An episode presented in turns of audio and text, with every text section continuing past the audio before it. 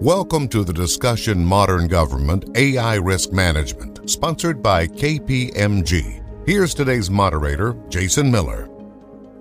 My guest today is Mike Peckham, a managing director of advisory at KPMG. Mike, thanks so much for taking the time to join me. Thank you. Great to be here. Let me set just a little bit of context for our discussion today. Agencies are facing a strategic imperative to use artificial intelligence in their missions. AI and machine learning, as well as other emerging technologies, are an enabler of the workforce to collect, analyze, and deliver insights to improve decision making. Something we've talked about quite often about the improvement of decision making. At the same time, AI and ML exposes agencies to new and possibly a different set of risks. They also must consider new policy and governance approaches to mitigate and minimize those risks. So how can agencies do that? Well, Mike, that's where you come in. Once again, Mike Peckham, Managing Director of Advisory at KPMG, will tell us more about how agencies should examine their current level of AI risk preparedness and understand potential vulnerabilities. So, Mike, let me start at the beginning. Why is there such a concern around AI, particularly in light of the potential benefits, productivity savings? There's this kind of push and pull happening. Well, that's a great question because uh, my journey with AI started almost 20 years ago, 15 to 20 years ago now, when I was working at the Department of Health and Human Services. And it's very interesting from the perspective that at that point in time, people were very afraid of AI. Um, and we were using simple machine learning uh, just to read invoices, optical character recognition. And the immediate response was, my job is going away. That was it. And I think that is still really foundational to what's going on today. Um, what I find interesting about that is no jobs go away. The capacity building that these new technologies allow is incredible because when I joined the government, I was literally sitting at the GS3 entering data into an old 3270 emulator, you know, mainframe. Not what I wanted to do with my life. So now that you have the information that's being able to be entered into a system automatically for you, um, you're being able to expose the data that is in that inform- or the information in that data and look at it and be analytical. That's really the point of why I got a college degree um, and I don't know about others, but I, that's why I think it's really, really cool. One of the things when you bring up, oh my goodness, my job is at risk, that's been a refrain over the last five, six, seven years, specifically as more agencies started using, for instance, robotics process automation, RPA, which is kind of the junior AI. Uh, do you, even all the successes that's happened over the last few years uh, with using RPA as an example and now the move to AI, that still is that the common refrain you hear? So I love the, the RPA analogy. Um, there's a constant argument, I would say right now, is RPA part of AI? I mean, that's a whole discussion we could have, right? So, um, you know, and, and I get it because um, a guy that I worked with when I was in the government, who was over at GSA, um, he called it the gateway drug um, to AI, and I believe he was right from the perspective of RPA introduces folks to this idea or this concept that computers can do the work of the individual um, they can do it a lot faster, and they can make it they can make life a lot easier. It's the intelligent automation piece where you start to layer on the technologies, um, the machine learning, anything else, the natural language processing that you want to use to glean more information. That's when it gets a little scary for folks. But I can tell you, I did back in the early 1990s, um, dating myself a little bit. I did travel post payment audits. And I walked back into uh, an organization years later and I said, I'd love to introduce RPA. And so we did. And we did it specifically on the travel post payment audits because I knew that that process hadn't changed much in, in all that time. And it really hadn't. I, I checked with everybody. So we went in utilizing human centered design. We really looked very closely at the process and we said, perfect um, opportunity. And it was. We took a 54 minute process down to nine minutes. And everybody said, hey, we're done. I said, well, wait a minute think about what we can do if we really start to put some uh, intelligent automation behind this. If we start to do analysis, so we've got the RPA introducing the information to the individual, that previously they're pulling all that information together. Well, now we start to understand what the human does with that information so that the next time around when we layer in our intelligent automation and the AI, then it's giving them options. Hey, 90% of the time when I saw these scenarios, it was option A. 70% of the time it was whatever. You know, I mean, helping the human make that final decision, but allowing the human to make that final decision. And that goes back to that point of, are we going to replace people, you know, with the robots? No. I think that we do need to make sure that the humans are there because we inherently understand things about data that a computer never will.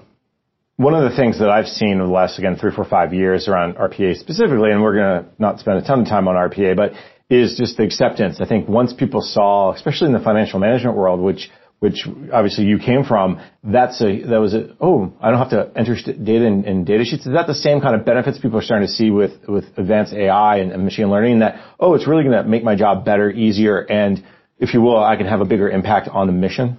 I, think you are right. And I think that the realization is, is now there. Uh, the, the fear is getting less and less. And that is where when we sit, uh, from an organization like KPMG, we want to enlighten folks that this will only make your life better. Um, think about the idea of how you use all the tools that are on your, you know, whether you use Apple or, or, or Android. Um, doesn't matter. Look at what, how you're using those tools today. You're using all sorts of AI in ways that you never dreamed that you would. It's made your life easier. You're shopping on Amazon. You're buying stuff today. You're getting it tomorrow at your house. These are things that we need to be introducing into our professional lives We've just been very, very slow to adopt them. And honestly, I don't have the answer for that, but I, I think to your point, people are starting to make that connection. There's, the realization is there, and um, you know, we want to help because uh, I think that we're going to see things move really fast over the next probably like three to five years. I mean, really fast. I think that COVID showed opportunity. I think that now that we're back together and people are realizing that we can um, get these projects up and running together and really make some impactful change, it's going to happen and it's going to make our heads spin. I think folks don't kind of realize what's behind a lot of those things you mentioned, whether it's Amazon or, or, something else, what the AI is driving. Of course, we all know when I search, I want to buy yeah. a tool, and all of a sudden I get tool ads for the next uh, six months, but that's a whole different yep. discussion. Uh, so as you talk about folks who are enlightened, make their life better, they're, they're really kind of, the fear is less and less but there's still risks involved. And I think that's the other part of the conversation we have to hit upon. The, the risk beyond will I lose my job, I think is, is a short-term risk. People realize fairly soon, no, my job actually will get potentially better and more involved. But what are some of those other risks that, that are maybe more long-term that agencies need to keep in mind and mitigate? So we've come up with an accelerated AI risk diagnostic tool and things that we're looking at are, have you done an inventory of how you're using AI today. And I can tell you that when I was in the government, we had not done that. And we have clients right now who are, are taking that very first step. And I think it is a great first step. Um, understanding what you have and how you're using it is so important so that one, these are government funds and nobody wants to waste those dollars. We're all taxpayers. We want to make sure we're getting the biggest bang for buck. Um, but if you don't understand, if you haven't done an inventory, you don't understand what you have and you don't understand how you're using it, that's going to create fear for anything new that you're doing. And if you're able to talk to somebody who's already been down that path, down that road, and they can say, yeah, it's a little bit scary, but guess what? Here's what we did. Here's how we handled it. This is where our diagnostic can really help out. You know, we are prepared to come in, help folks tackle those challenges, those problems, and move forward at the fast pace that I was just talking about a lot of folks that when I talk to and they talk about AI, it's well, it's not really AI. The government is not really using AI. It's kind of the skin underneath, and and and really, it's it's the predictive analytics at best, maybe advanced analytics at best, but it's not true AI. Let me start with how you all define AI in your accelerated AI risk diagnostic tool, and maybe that's a good starting point to move off of. Okay, well, what, how, how do you do an inventory? First, you got to understand what is AI.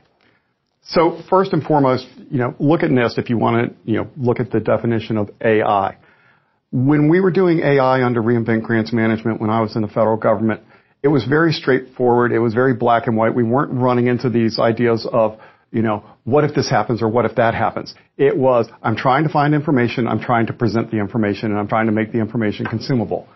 We moved into sentiment analysis. And that's where it got very, very bizarre right away. And that's where I think that you need ethical AI because we started looking from a concept of um, these are grant pre-award risk assessments. Should we, you know, be providing funding to a particular grant recipient or not? And when you start talking about a sentiment analysis, that came up because everybody does a Google search on everybody before they do any award in the federal government.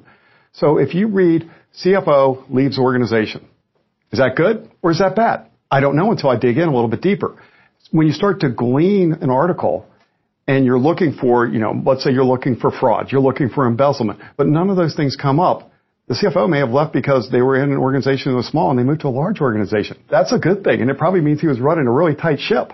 Um, so that's where I think this ethical AI comes in, where you have to really be careful about how you're moving forward.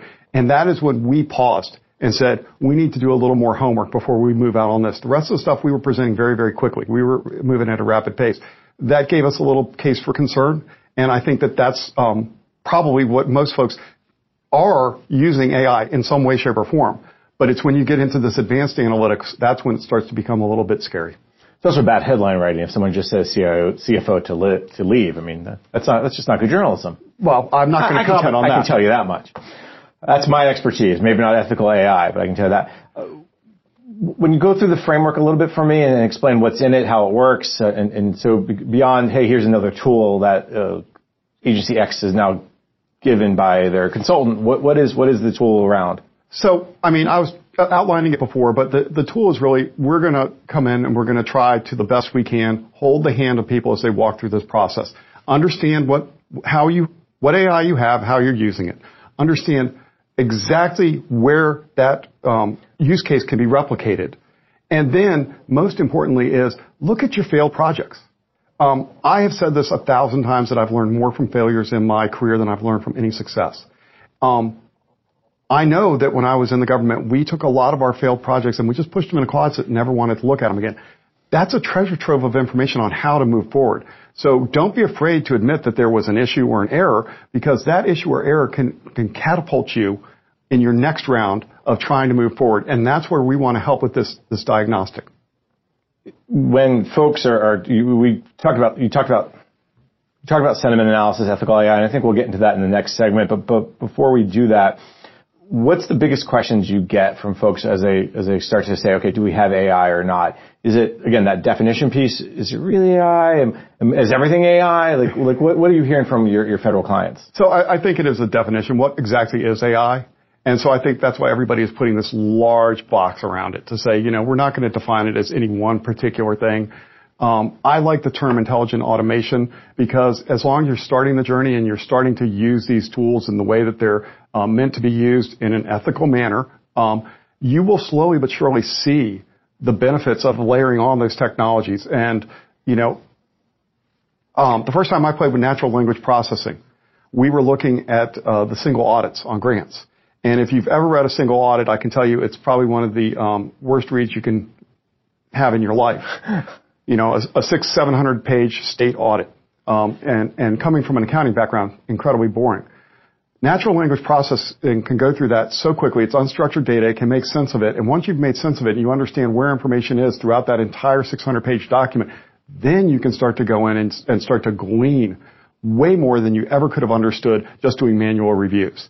And that to me is what people are starting to recognize is the best part about these technologies. Good, good spot to take a break. When we come back, we can dig deeper into some of those risks, how to mitigate the risks, and we can continue our discussion. You're listening to the discussion, of Modern Government AI Risk Management, sponsored by KPMG on Federal News Network.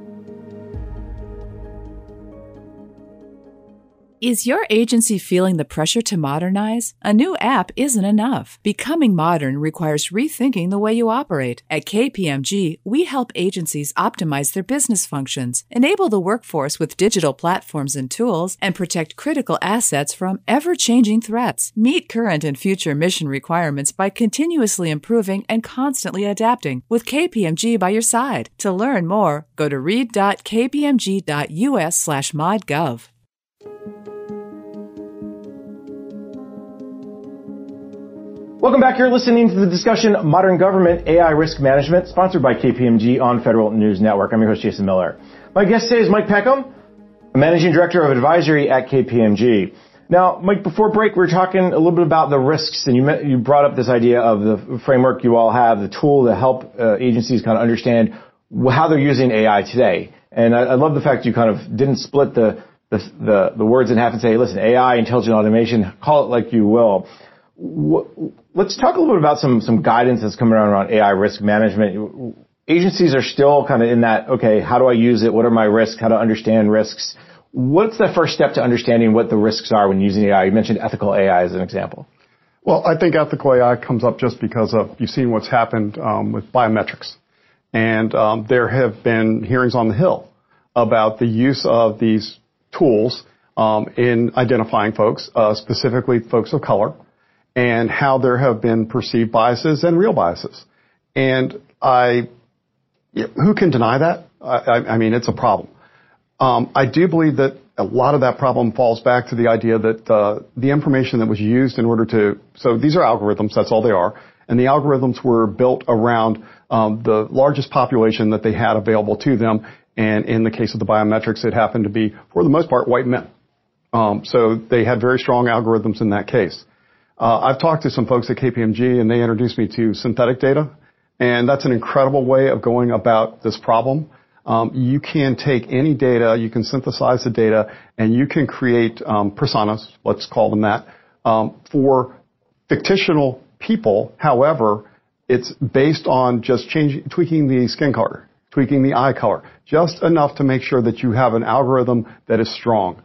Um, I love to go back to Alexa, and I believe this is correct, but I think it, when they first released Alexa, they had already fed it 7 million lines of code. And when it first came out, it was still rough. It wasn't moving very quickly and it gave you a lot of, you know, I would say poor results when it came back, but it has gotten better and better and better. And that's what you can do with the synthetic data. You can create a stronger algorithm that is going to be, it's going to, you know, lessen the biases. You'll never get rid of them. People are behind the algorithms. Right. I mean, it's still software, it's still code, it's still people. So I think that that's key. We talked a little bit about ethical AI, but there's also some other risks that, that come in with AI. Uh, there's also you mentioned the job risk, so I lose my job. Are there other risks also that agencies need to be considering? Are there things that come up that may, you know, they consider risks, but maybe are more like there's just a, we'll call them minor obstacles that they just have to get their head around? I, would say it's it's more of the minor obstacles. Um, I'm very interested to see what's going to happen with all these um, AI risk playbooks. Um, I know that HHS issued one. Um, I believe it was early in 2020, if I'm not mistaken, and NIST is still working on a finalized version. It may have come out, but the last I checked, it was out for final comment.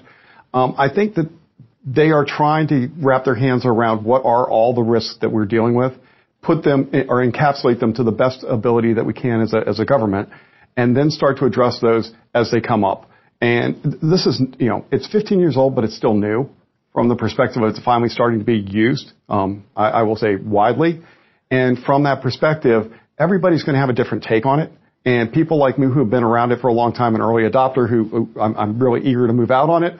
Um, as I just said, there are times when you have to pause, you have to stop, and you have to say, wait a minute, I didn't realize, you know, my sentiment analysis was going to bring up all these different ideas and concepts, and maybe we need to look at this one more time before we move forward. And and that's what we have to do as an as an entire government. If uh, we'll definitely link to that uh, HHS uh, AI risk playbook as, as, an example, and if the NIST one is out, we'll, we'll, link to that too. And if not, we'll link to the draft version. One thing that's really important too is AI for the sake of AI will never work, right? Agencies are using it to do something. That's really to drive decisions, to really improve how they deliver services, better governance. Let's start down that path a little bit and, and help me understand that the role that AI can play in really improving citizen services, mission, mission effectiveness, or however we're going to term it. So you nailed it, Jason. Having the right use case. Um, too many times I've been involved in projects where somebody said, "Hey, we've got AI, let's go use it." So you know, I'm the hammer looking for the nail. Um, I believe, and it has worked out very, very well for me in the projects that I have led, that human-centered design or user-centered design is going to lead you to where the problem is, and then you look at the right solution to the problem. And as I was saying before, you know, with our travel post-payment audit, the RPA was the first step as a right solution, but it wasn't the end, um, end all be all of the entire process.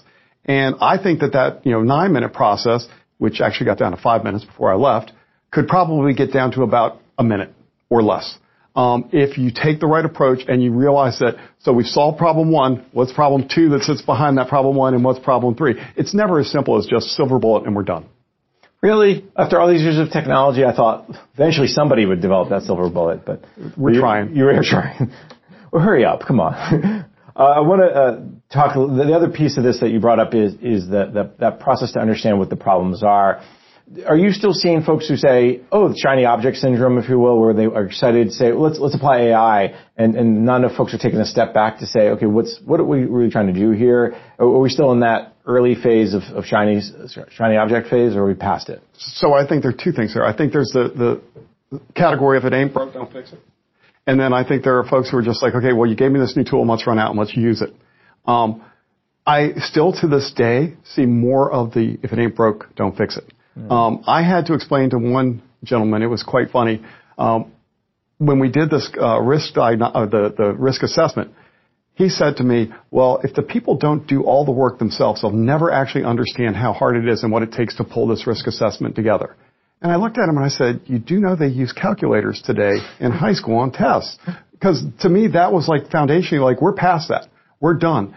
And if somebody understands what the process is about based on the outcomes, you can, you can backwards engineer. Uh, any smart person can backwards engineer and figure out, okay, I understand where all this information came from and I understand what you were looking at when you made this decision. Because if you build a system that hyperlinks back into all the source material that you're looking for, it's easy to connect the dots. And it's a lot easy, uh, harder to look at all the seven or eight different systems and pull them into a central point. The other piece that I think we should talk about is the, the, the broader oversight on AI that we're seeing across the government. We know that, for instance, uh, there's uh, Office of Science and Technology Policy, Office of Management Budget have started to look at some AI. Uh, I wouldn't call them regulations yet or policies, but they're they're moving down to say, okay, how do we take advantage of it and how do we deal with it? We also have obviously challenges within Defense Department. Just give me a sense of, of what you're seeing around kind of that broader view about that regulation of AI. And I think there's a technical side and a, a more policy focused side or tactical side. Well, being someone who's always wanted to move out, move out quickly, the last thing you want to hear is there's going to be policy, there's going to be statute, and there's going to be governance. But it is absolutely necessary. And I applaud everything that is being done um, by OMB at this point in time. Um, when we started doing our work, we had no ill intent. None whatsoever. But anything that you design that is this powerful can obviously be used for something of a purpose you never intended it for. And that's another part of, you know, what we're doing in the, in the diagnostic. What is your intended outcome? What are the potential unintended outcomes of what you're doing? Because you've got to understand those in order to at least have a list of them and be talking about them. You may not be able to mitigate them, but don't pretend they don't exist getting your head around those unintended consequences is the famous you don't know what you don't know. How do you how do folks work through it? Is it a lot of well, what would happen if? It's a lot of questions like that to say to have folks think about well, what if that data got out? What would happen? Would it shut down? What walk me through some of those conversations. Well, so those are those are the naysayers when you're doing any project, and you should listen to them. I mean, twice, three times. Um, the folks who are the reason I love human-centered design is if somebody doesn't want to move forward, they're going to give you a thousand different reasons not to move forward. But those thousand different reasons are really just opportunities to strengthen what you're doing in order to make sure that the product you, deliver hits on everything that they've talked about. Uh, I used to tell my team all the time, you realize a complaint is just a suggestion in disguise? Well, this is a, a perfect use case of it.